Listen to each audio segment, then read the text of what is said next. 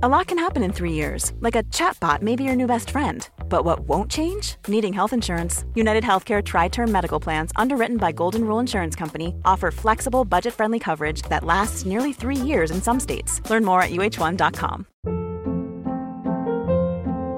Hold up. What was that? Boring. No flavor. That was as bad as those leftovers you ate all week. Kiki Palmer here, and it's time to say hello to something fresh and guilt-free. Hello Fresh. Jazz up dinner with pecan-crusted chicken or garlic butter shrimp scampi. Now that's music to my mouth. Hello Fresh. Let's get this dinner party started. Discover all the delicious possibilities at hellofresh.com.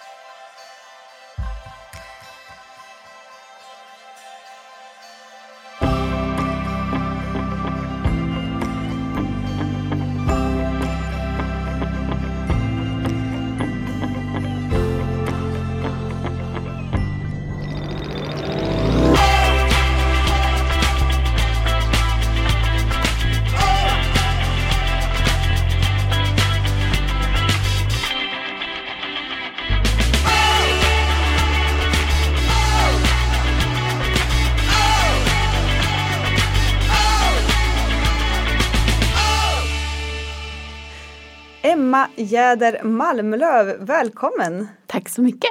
Vad kul att du ville komma. Ja, det känns jätteroligt att vara här och lite pirrigt. Ja, det är det för mig också. Jag har precis gjort ordning hela studion och eh, innan du kom så hängde jag upp tyg här. Eh, och höll på att jobba med en massa trasiga ljusslingor så jag är helt andfådd.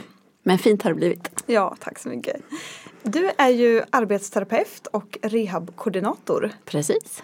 Och idag tänkte jag att vi skulle prata om din roll på vårdcentralen.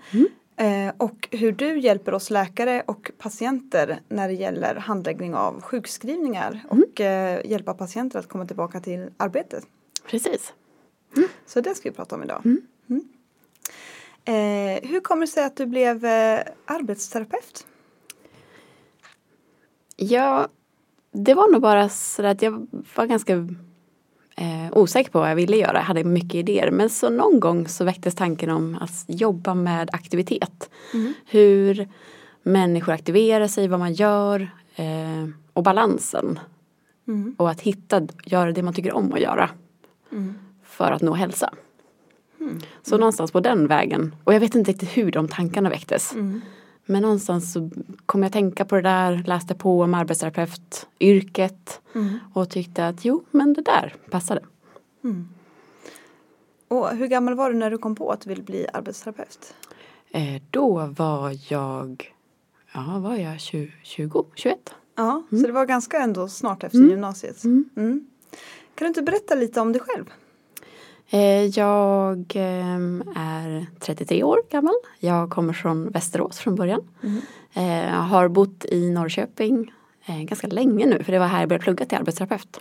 Eh, och trivs väldigt bra i Norrköping så här har vi blivit kvar. Och så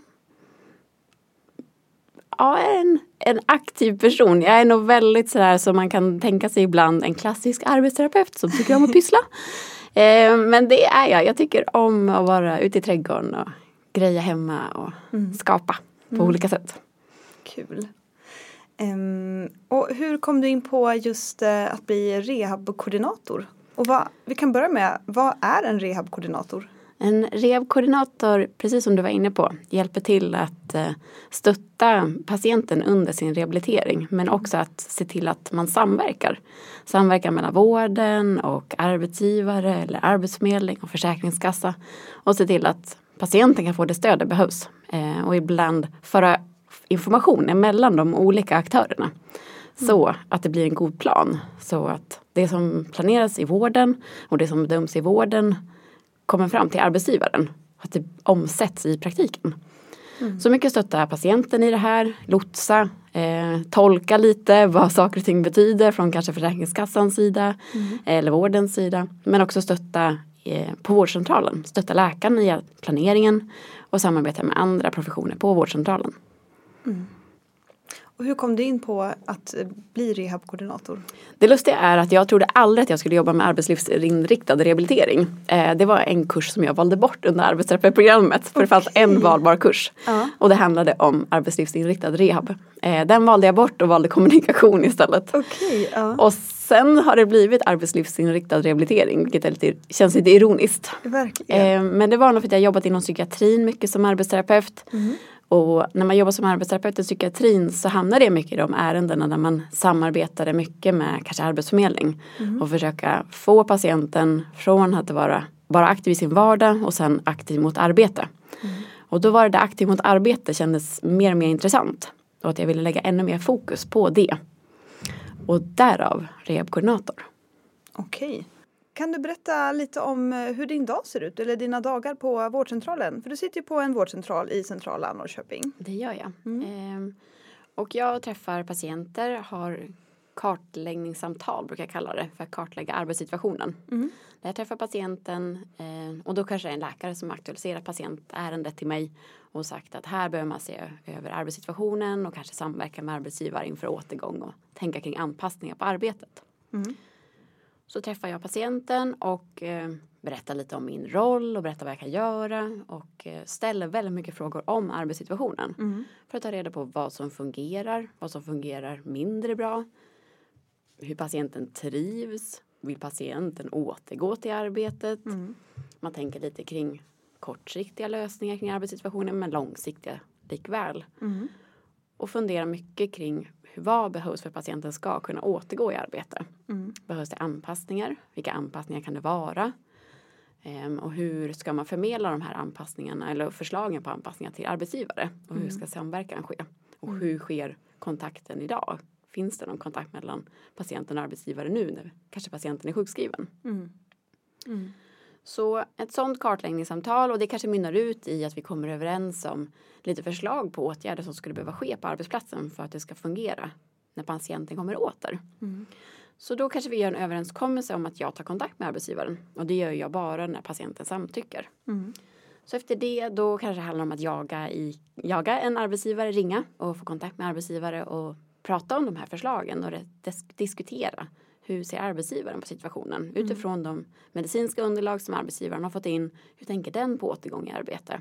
Har den frågor till mig som kan då förklara det som sker från vården och hur ser den på återgång i arbete? Så man gör upp, kanske en liten plan och sen är det ju ofta att arbetsgivaren behöver kanske undersöka saker om hur man går tillväga och tar sen kontakt igen med patienten såklart. Så att de ger, gör en ännu mer konkret plan.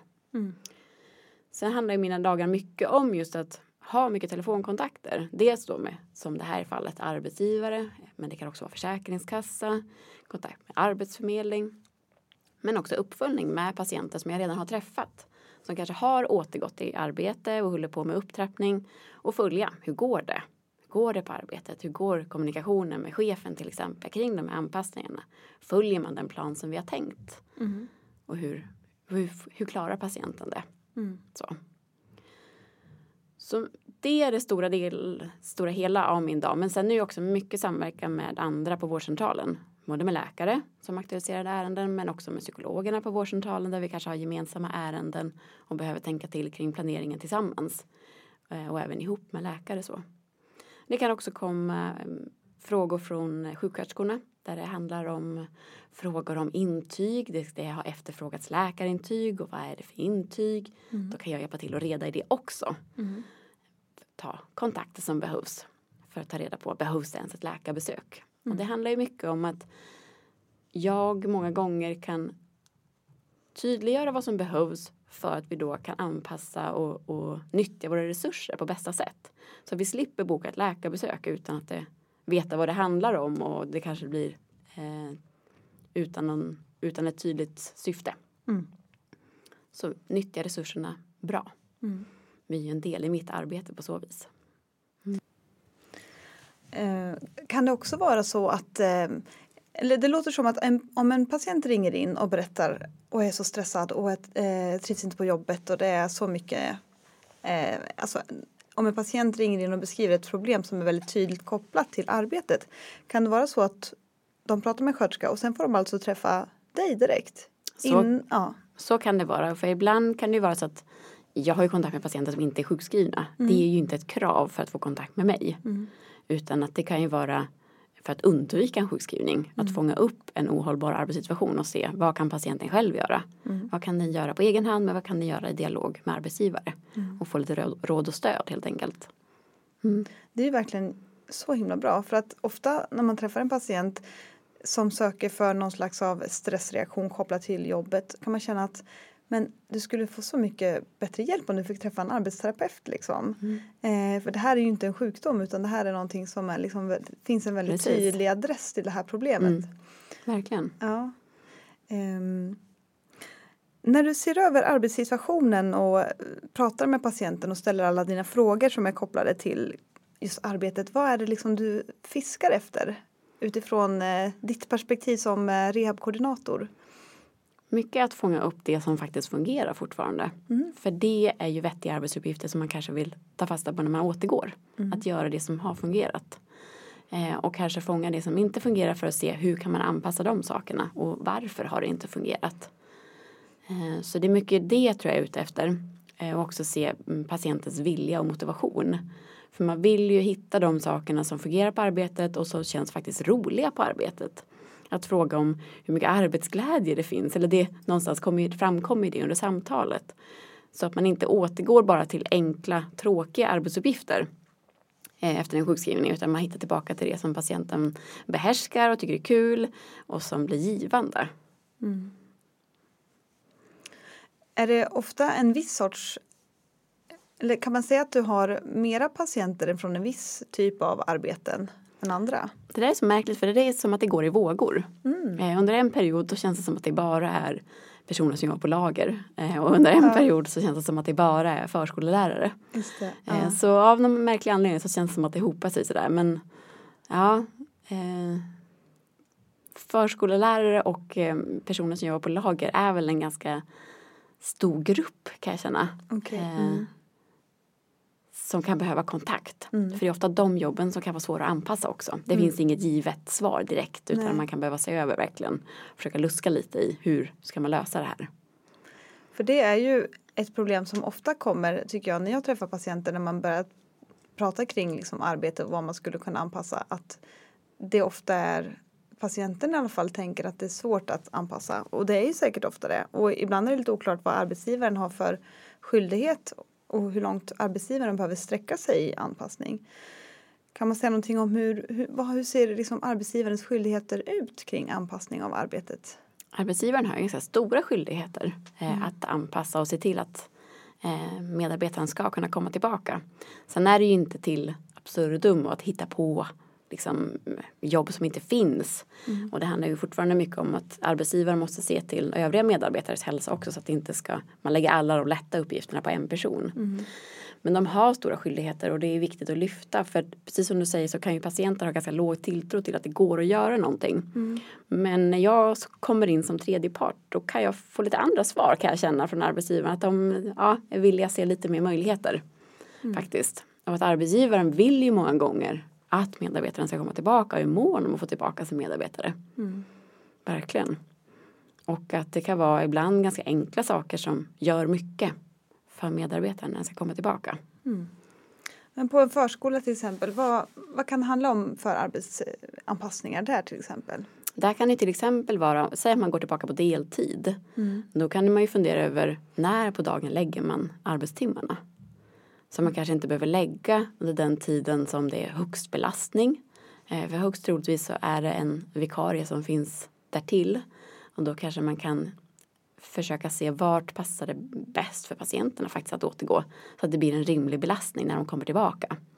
Så den här anpassningen är ju sånt som är tillfälligt och kan inte vara för evigt. Men just för att man ska ge patienten bästa möjliga förutsättningar för att lyckas och få känna att den klarar av arbetet igen. Så bara som en sån sak att titta på schemat och vilka tider på dagen kan vara vettiga och, och lägga arbetstiden. Men det kan också handla om att eh, försöka se arbetsuppgifterna och vilka känns, vilka är de där som känns lättare att ta sig an och har fungerat. Kan man lägga lite extra fokus på dem och allt eftersom öka på med de där som är svårare. Kanske också få tillfälligt möjlighet att göra mer säger vi, administrativa uppgifter som kanske någon annan egentligen har men ibland går det att lösa under en period. Mm. Så. Just det. Men mycket just det att ha en dialog med arbetsgivare och när patienten också kan vara uppe med kollegor så att det blir en eh, öppen kommunikation så att man förstår. Eh, får en förståelse både från chef men också kollegor. Så blir det ofta lättare än att man ska gå och bita ihop och försöka vara som vanligt oavsett vad orsaken är till sjukskrivning. Finns det, retorisk fråga, finns det bra och dåliga sjukskrivningar? Det tänker jag absolut att det gör. Ja. Eh, en bra sjukskrivning är en sjukskrivning som är aktiv, där det finns en plan och det finns ett innehåll. Vad ska ske under sjukskrivningen?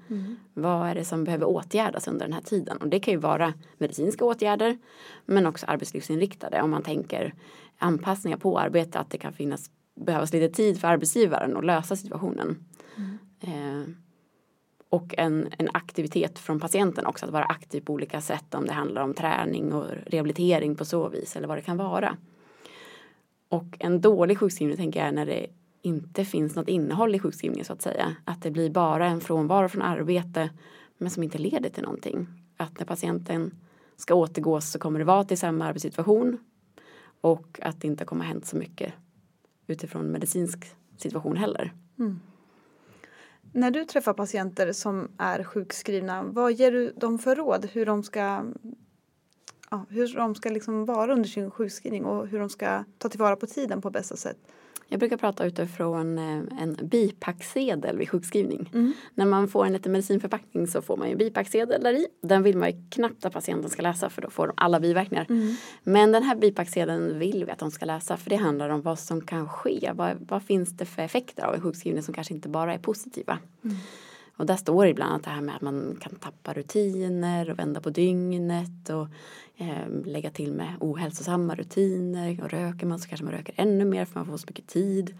Mycket sånt där som kan vara risker under en sjukskrivning och, och inte minst tappa tron på sin förmåga. Eh, och det kanske man själv kan känna igen sig i efter en, till exempel en lång semester eller så. Att man undrar så här, gud, kommer jag ihåg någonting när jag kommer tillbaka till jobbet? Och det kan ju verkligen patienten känna efter en sjukskrivning. Så då utifrån det att börja prata om vad kan patienten själv göra under sin sjukskrivning för att hålla sig aktiv. Att hålla på rutiner, att komma upp på morgonen, hålla på eh, matrutiner, att äta regelbundet, att komma ut, att vara så fysiskt aktiv som det bara går. Eh, att göra det den tycker om att göra, att fylla på med sånt som den mår bra av. Men också att hålla kontakt med arbetsgivare och att i god tid göra en plan för återgång står också med på den här lappen. Så det är ett papper som jag brukar prata om och ge ut också så att de kan få med sig. För då blir det som en grön ruta där på pappret med eh, rekommendationer om vad de själva kan göra för att, ta ansvar för sin hälsa under sjukskrivningen. Ibland så sjukskriver ju vi innan vi har haft kontakt med er, eller ganska ofta egentligen. Eh, men man har tänkt att man om man kanske har en plan för sjukskrivningen och sen om den planen inte skulle fungera av någon anledning att man då tar kontakt med er. Ehm, men vad tycker du själv att man kan ge patienten med sig? Jag hade en patient som jag sjukskrev som hade en depression och arbetade med att eh, liksom framföra tunga fordon typ. Så det var liksom en trafikfara typ Ja, att den personen skulle köra liksom. Ehm, och då var jag lite osäker på vad jag skulle liksom ge för råd men jag sa att prata med din chef och berätta att du är sjukskriven. Eh, hör redan efter nu vad det finns för möjlighet att anpassa arbetssituationen när du ska komma tillbaka och se om du möter på någon slags svårighet där för då är det lättare sen när vi ska hjälpa dig att se vad du har fått för liksom, re- respons från din chef. Är det ett bra sätt? Det är ett liksom, jättebra sätt. Just för att eh, få patienten aktiv i kommunikationen med arbetsgivare och börja öppna samtalet ganska tidigt. Så att det inte blir dagen innan sjukskrivningen går ut. Att man då kommer på så här, oj, jag ska återgå i arbete men jag kommer inte att fixa göra mina vanliga uppgifter. Hur ska det gå till? För det blir också en oro inför återgång. Men om man tidigt då i skedet, precis som du säger, att man uppmuntrar till kommunikation och dialog kring det. Börjar tänka tillsammans. Hur kommer vi kunna lägga upp det här? Det är jättebra att göra. Och, och då kan det ju vara att om de inte får så mycket gehör, ja men då kan det ju vara ett läge också att koppla in rehabkoordinatorn för att ge ännu mer stöd. Just det. Finns det några tips man kan tänka på när man sjukskriver? Jag vet en sån här grej är ju att en sjukskrivning ska gärna avslutas mitt i veckan så Mm. man återgår till arbetet Mm. kanske en torsdag istället Ja, för en måndag. Liksom. Mm. Eh, För att det inte ska bli lika stort steg. Mm.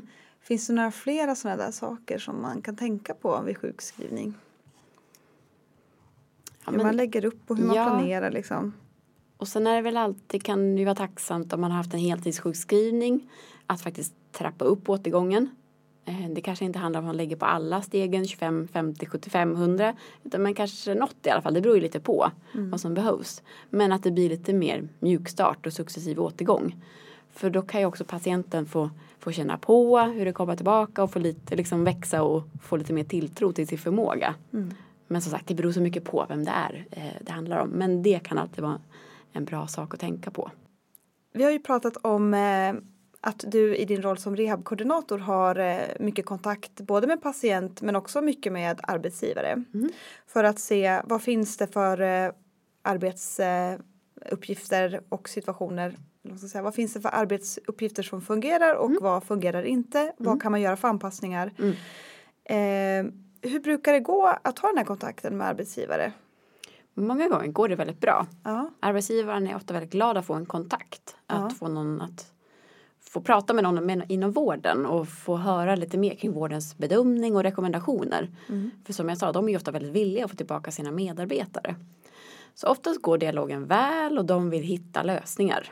Eh, verkligen. Ehm, och är öppen för mina rekommendationer och de diskussioner jag har haft med patienten. Brukar de vara förvånade att du ringer eller är, man van att en arbetsterapeut, rehabkoordinator ringer eller är det så här oj? Vad, Lite vad, både och men ehm, jag brukar nog också börja med lite att förklara min roll så då tror jag att de lugnar sig lite men annars kan de vara lite så här jaha hej. ja, vad säger du när du ringer?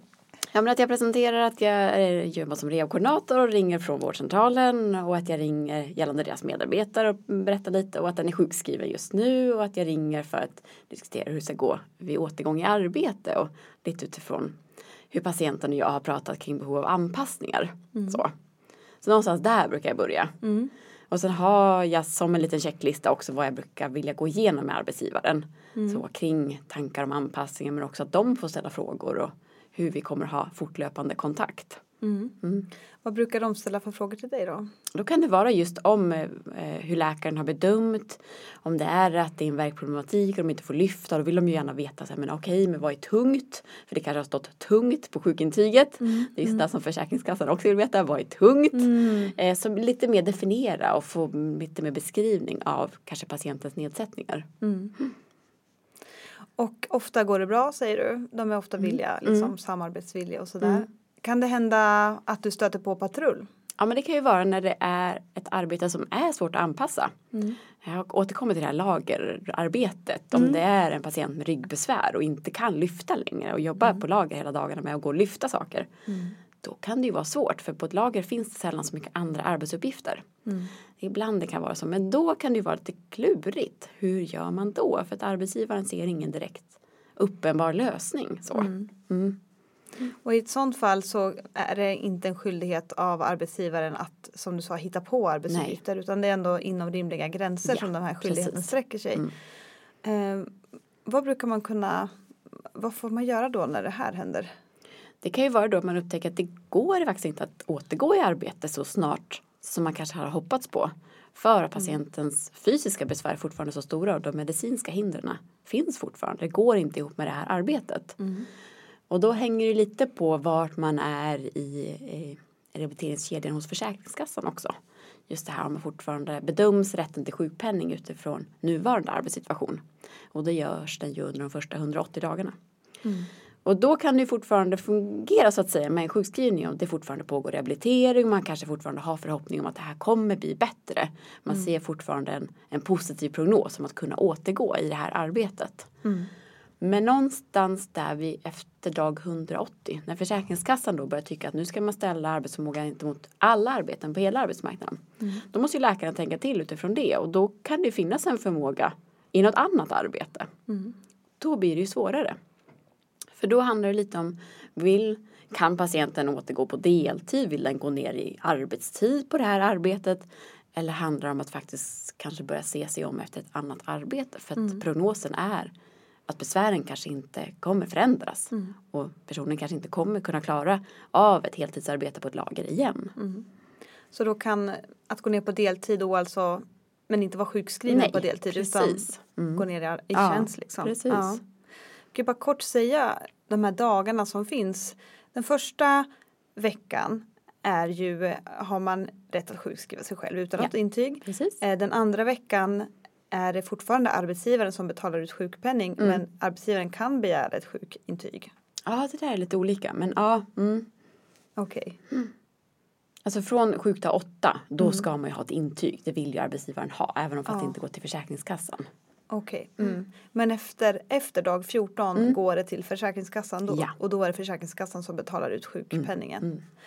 Och efter 180 dagar så bedöms eh, funktionsnivån eller så bedöms efter 180 dagar bedöms arbets, Förmågan. arbetsförmågan till hela Ja, arbetsmarknaden. och Mm. inte bara det till det jobb man har just nu. Precis, okej.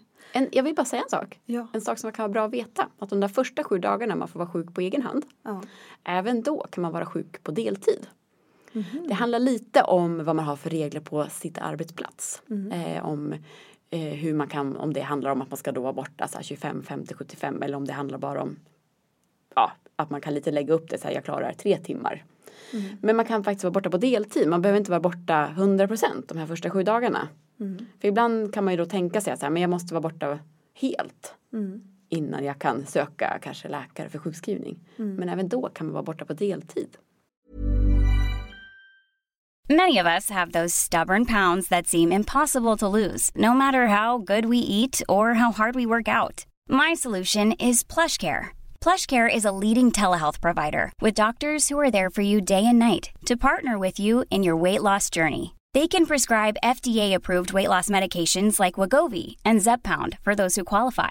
Plus, they accept most insurance plans. To get started, visit plushcare.com slash weight loss. That's plushcare.com slash weight loss.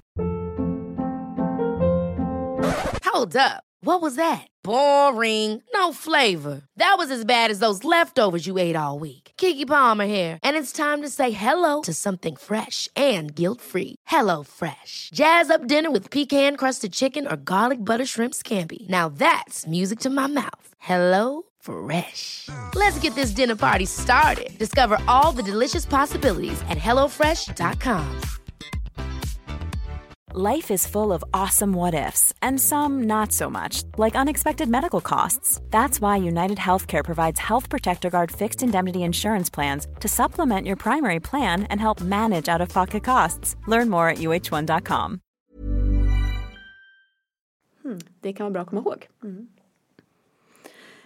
Eh, om man får problem med, eh, säg att det är en arbetsplats där man skulle kunna anpassa arbetsuppgifterna men arbetsgivaren kanske är ovillig att göra det. Är, det. är det ett bra exempel? Ja. Att, mm. Vad kan man då gå vidare med? Ja, men då kan det ju vara att det börjar bli arbetsrättsliga frågor. Att arbetsgivare börjar vara ovillig, precis som du säger. Då brukar jag råda patienten att kontakta facket om de är med i facket.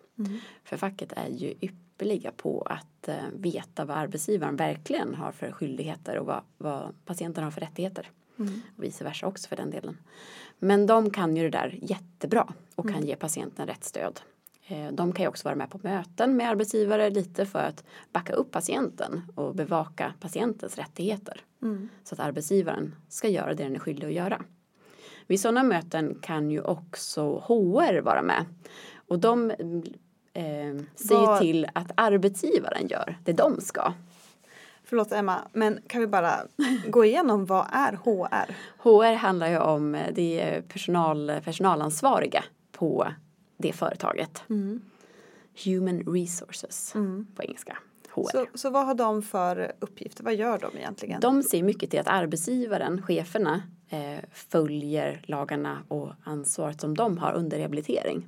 Många gånger tycker jag att HR är väldigt bra att ha med. För det kan vara så att det chefen har inte så bra koll på vilket ansvar den har.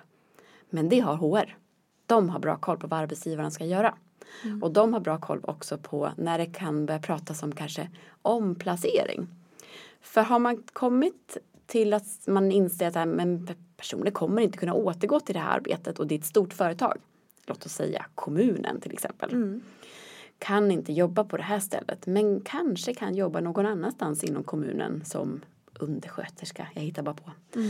Eh, då är det bra att ha med HR för då kan man börja prata om, ja men har, har arbetsgivaren i det här fallet, alltså den chefen uttömt alla möjligheter och kan det då vara aktuellt att man ser över en omplacering. Så.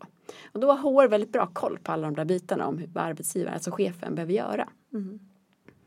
Så facket eh, ser, hå- håller koll på att eh, arbetsgivaren gör och att eh, patienten får igenom sina rättigheter. Men HR håller koll på att arbetsgivaren gör det den ska. Så sådana möten brukar vara väldigt bra. Jättebra.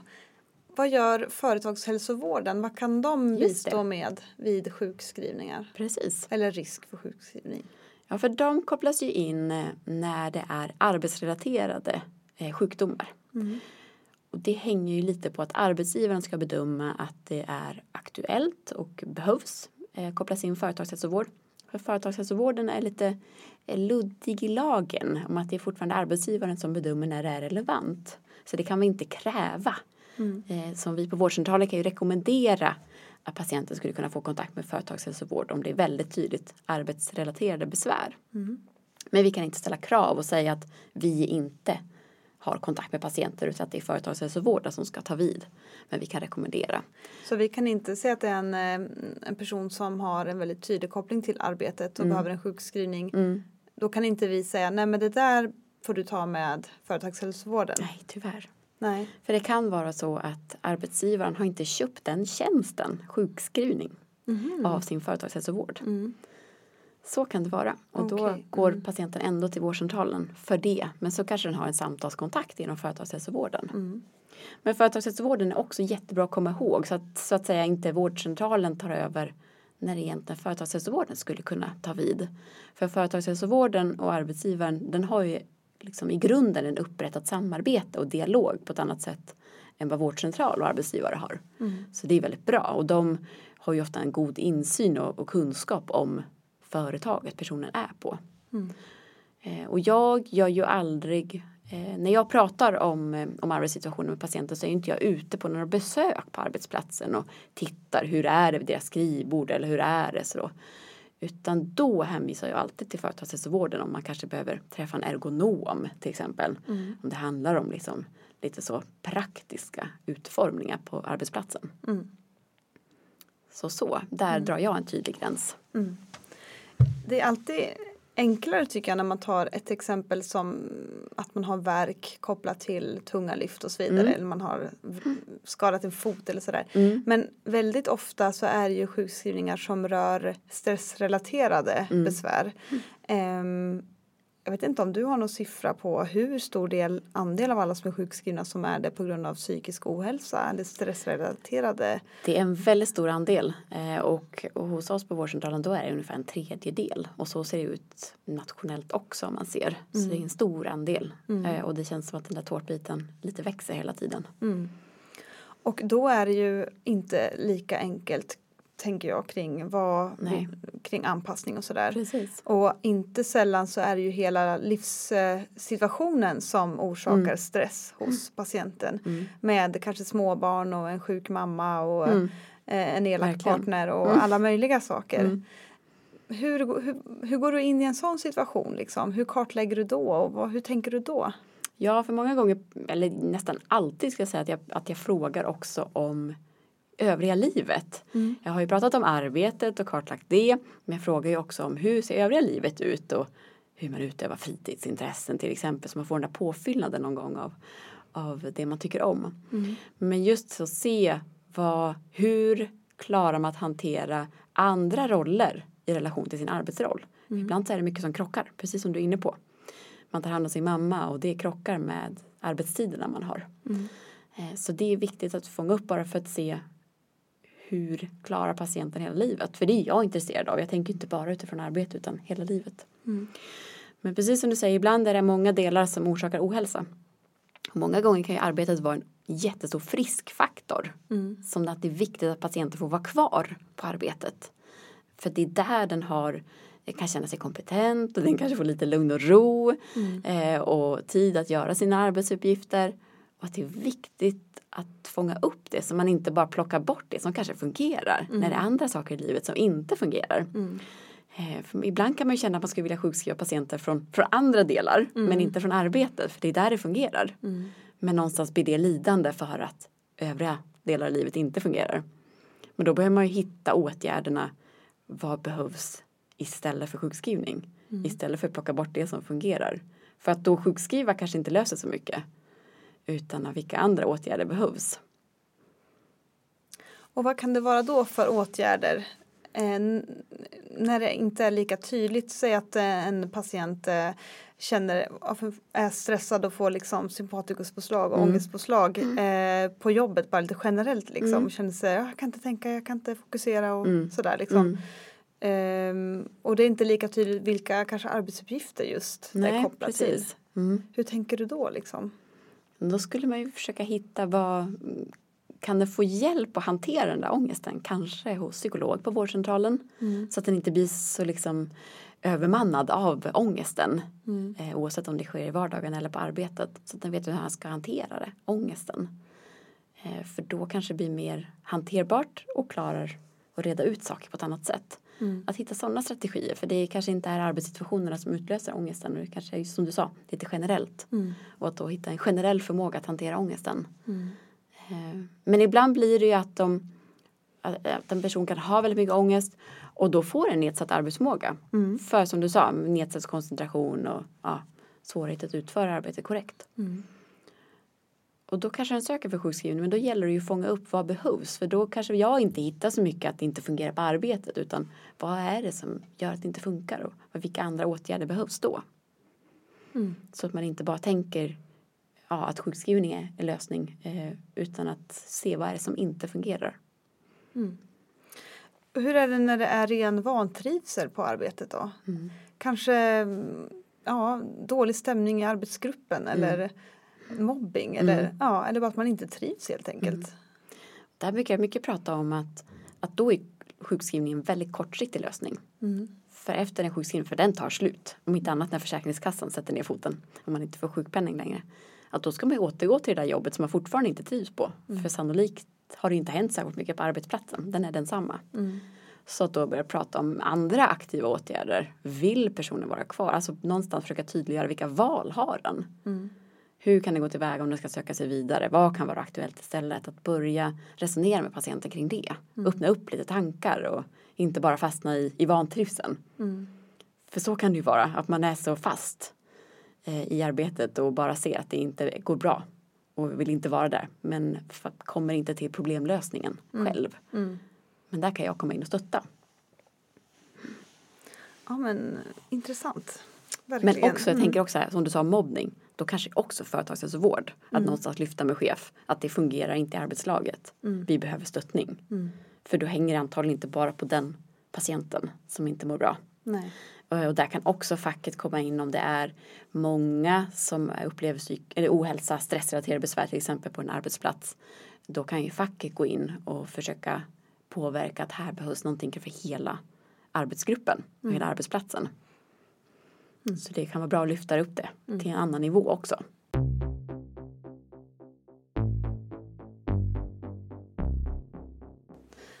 Vi pratade lite i pausen här om eh, skillnaden eh, vad gäller mm, skillnaden kvinnor kontra män i andelen sjukskrivningar och eh, orsaken bakom sjukskrivningen. Eh, vill du säga någonting om det? Det är ju väldigt mycket kvinnor som är eh, sjukskrivna. Det är nästan dubbelt så mycket kvinnor som är sjukskrivna än män generellt. Eh, och inom psykisk ohälsa så är det också största delen är kvinnor. Så det är en jättestor skillnad, verkligen. Som jag funderar mycket på kring vad beror det i? Beror det på vilka yrken vi har? Beror det på vår livssituation? Eller vad beror det på? Eh, finns det forskning som har gjorts på det här området som har visat tydliga orsaker bakom? Ja men det finns ju lite att man eh, att man lite man fångar upp olika saker eh, vid läkarbesöken också. Man ställer lite olika frågor. Man fångar upp olika saker. beroende på om man träffar en man eller kvinna. Man tenderar att kunna fråga kvinnor mycket mer om sin livssituation och sjukskriver och rehabiliterar mer utifrån hela livet kontra männen där man kanske mer fokuserar bara på arbetet. Så bara en sån sak att, att medvetandegöra tänker jag också att den man möter gör man skillnad om det är en man eller kvinna eller ställer man ungefär samma frågor. Kan vara bra att börja fundera över. Eh, Men, men kvinnor i kvinnodominerade yrken och branscher så är ju arbetsgivaren, alltså chefen, är så mycket längre ifrån. Den che- Den chefen har ansvar för så många fler medarbetare än inom mansdominerade yrken. Så när man rehabiliterar så kan det vara svårare att få kontakt med den chefen. Den har mindre insyn i patientens arbetsvardag. Och det är oftast svårare att rehabilitera bara utifrån det. Att ar- Den chefen har också en högre arbetsbörda och, och svårare att möta upp och vara ett stöd. Jämfört med männen som ofta har är närmare sin chef. Den chefen har mer inblick i, i arbetet. Du sa ju något som var väldigt intressant att män som jobbar i kvinnodominerade yrken, eller var det det du sa? Ja.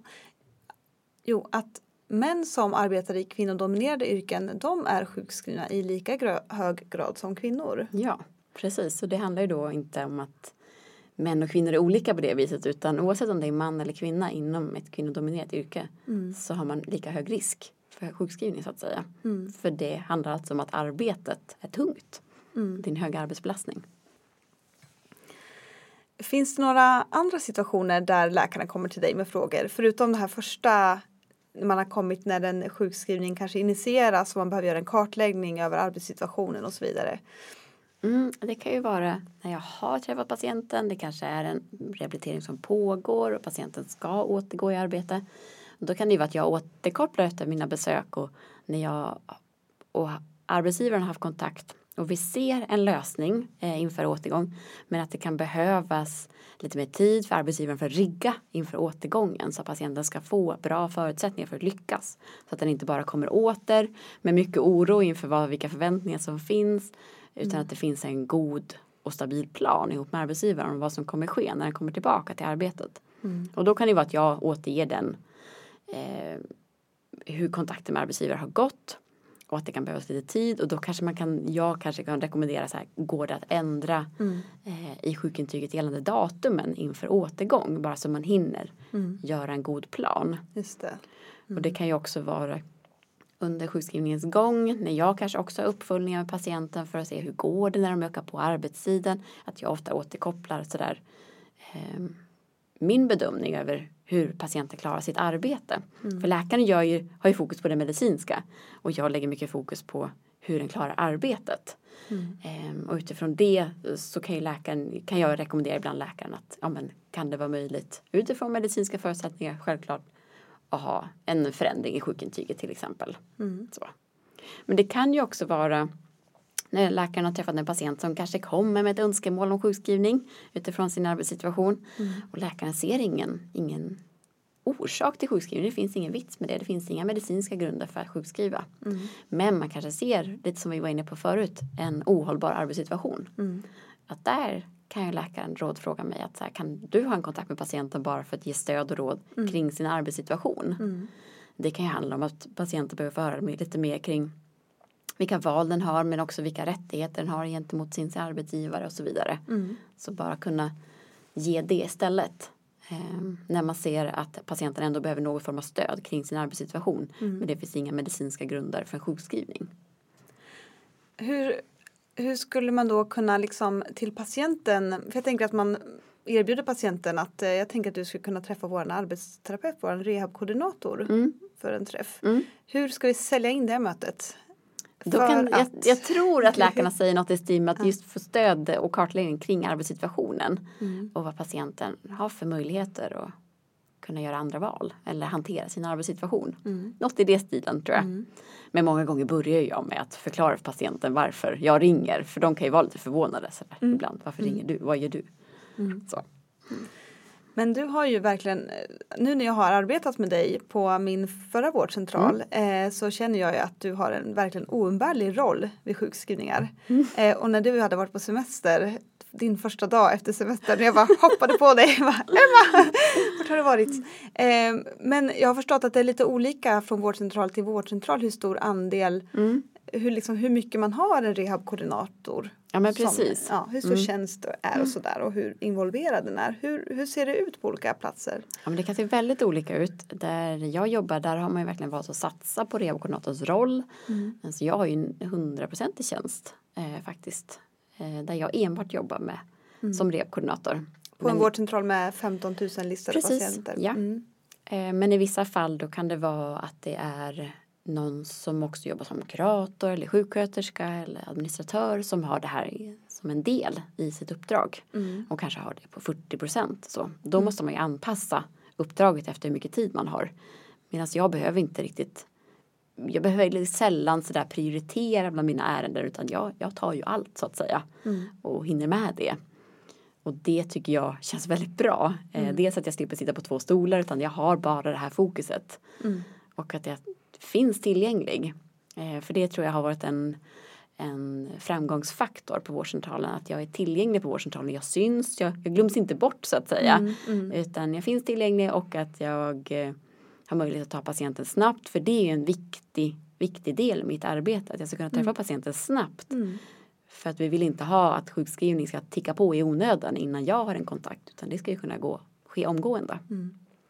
Jag tycker det, det har varit en jättestor trygghet för mig som läkare att veta att du finns bara en dörrknackning bort eller liksom ett telefonsamtal bort. Att du har varit så tillgänglig. För att annars så, just det här med sjukskrivningar kan ju verkligen väcka mycket obehag och Mm. olust hos läkare. För att man vet att det är sällan bra med en sjukskrivning vid psykisk ohälsa. Eller den kan vara väldigt dålig Mm. i alla fall. Men ofta så är patienten väldigt liksom, mån om att bli sjukskriven och liksom väldigt rädd och desperat och Mm. sådär. Och då kan man känna sig så himla maktlös i den situationen. Och Mm. vi har ju, eller jag kan ju tala för mig själv i alla fall, man har ganska dålig koll på vad gör facket, vad gör HR, vad gör Mm. företagshälsovården, vad finns, vad har arbetsgivaren för skyldigheter och sådär. Mm. Och där är det så himla bra att ha dig till hjälp. Vad bra. Och Mm. i liksom personligen och i din roll som rehabkoordinator. Mm. Så det kan jag ju verkligen rekommendera till andra vårdcentraler att satsa på, Mm. på den rollen. Ja, jag tror att man vinner mycket på det. För jag tror att man ger då läkaren utrymme att göra den medicinska bedömningen och fokus på andra delar. Eh, och att jag kan ta vid utifrån eh, vad ni har bedömt Mm. och undersöka mer. Mm. Och jag tror att man får till en mer aktiv rehabilitering och en snabbare återgång för att man får till en helt annan samverkan med arbetsgivare bland annat. Så. Mm. Och att, ja, men att kunna ha ett samarbete kring patienten. Mm. Och det upplever vi från patientens sida att den är väldigt tacksam för stödet att få kontakt med rehabkoordinator. Att få någon som ser till de här bitarna och som stöttar i, i kontakter med arbetsgivare. Så det upplever vi att jag får mycket positiv feedback från patienterna också. Mm. Mm. Innan vi avslutar så tänkte jag också att vi skulle ta det här om eh, sjukskrivning innan en semester eller vid en Mm. semester. Mm. Mm. Ganska ofta så har ju patienter kanske börjat slappna av lite inför en semester och börjar känna att nej, det här är helt ohållbart, jag orkar inte mer. Mm. Eh, och eh, då kan det vara att de eh, söker för en sjukskrivning precis innan semestern eller under en semester. Hur ser reglerna ut kring det och så? Under en semester ska man, eller, eller inför en semester, då ska man ändå tänka att patienten har det arbete den har. Mm. Egentligen inte se så mycket till semester. Eh, Det här är Försäkringskassan experter på och alla regler. Men, men så som jag har förstått det, som vi redde mycket i inför sommaren här. Mm. För att förstå reglerna är att patienten har fortfarande rätt att ta semester under en sjukskrivning. Men man ska fortfarande egentligen bedöma utifrån att patienten är i arbete. Mm. Så. Så att i så fall har en sjukskrivning och kan vara då ha semester samtidigt helt enkelt. Men att man ska bedöma det som att patienten ska vara i arbete.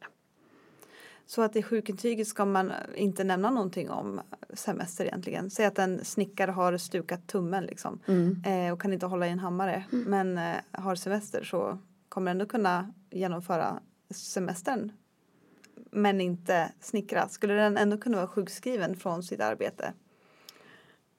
Nu är vi inne på Försäkringskassans Ja. detaljer. Jag blir lite osäker. Ja. Men och, och jag tänker att den där snickaren säkert söker ju vård även under sin semester för att han inte mår bra. Mm. Och säkert inte kan göra mer än, än att hålla hammaren så han blir säkert, mm. får en, en nedsättning. Men då skulle han ju säkerligen inte klara att återgå i sitt arbete kanske ens efter avslutad semester. Mm. Så där egentligen så ska man se till arbetet. Så. Mm. Mm. Men, men med parentes för att jag skulle, jag skulle ringa och rådfråga Försäkringskassan i ett sånt där ärende ja. och undersöka hur går det här till. För det är också det jag gör mm. när läkarna blir osäkra. Mm. Då kommer de till mig, ställer frågor och det jag inte kan svara på exakt då ringer jag Försäkringskassan mm. och reder i det. Så att mm. läkaren vet. Så slipper läkaren sitta i Försäkringskassans eh, kundrådgivning. Mm. Så. En sak som jag skulle vilja lyfta det är att eh, en sjukskrivning tänker jag alltid kan vara negativt och inte bara sådär utifrån psykisk ohälsa. Mm. Utan när en sjukskrivning inte blir verkningsfull. Mm. Oavsett orsak, oavsett arbete. Men när det inte finns något syfte med den. Mm. När den inte blir aktiv. Eh, och det inte blir en tydlig åtgärd under tiden. Mm. Så att man inte bara ska tänka att undvika sjukskrivning vid psykisk ohälsa utan tänka att undvika onödig sjukskrivning oavsett orsak. Mm. För att arbetet kan vara en sån, en sån oerhörd friskfaktor och att bibehålla den funktion som går. Och att tänka att behöver man sjukskriva så ibland kanske det räcker med deltid. Att faktiskt behöva kunna undvika heltidssjukskrivning för att det är mycket risker med en sjukskrivning. Man, man plockar bort en stor del av en patients liv mm. när man plockar bort arbetet. Mm. Det är, stor, det är verknings, inverkningsfullt. Tack så jättemycket Emma för att du kom hit. Tack själv, det var kul att vara här. Jätteroligt att du kom. Ja, jag hoppas att det har varit givande för de som har lyssnat också. Det har gett någonting. Det tror jag säkert. Så jag tackar Emma, jag tackar alla ni som har lyssnat och vi hörs nästa vecka. Hej då! Hej då!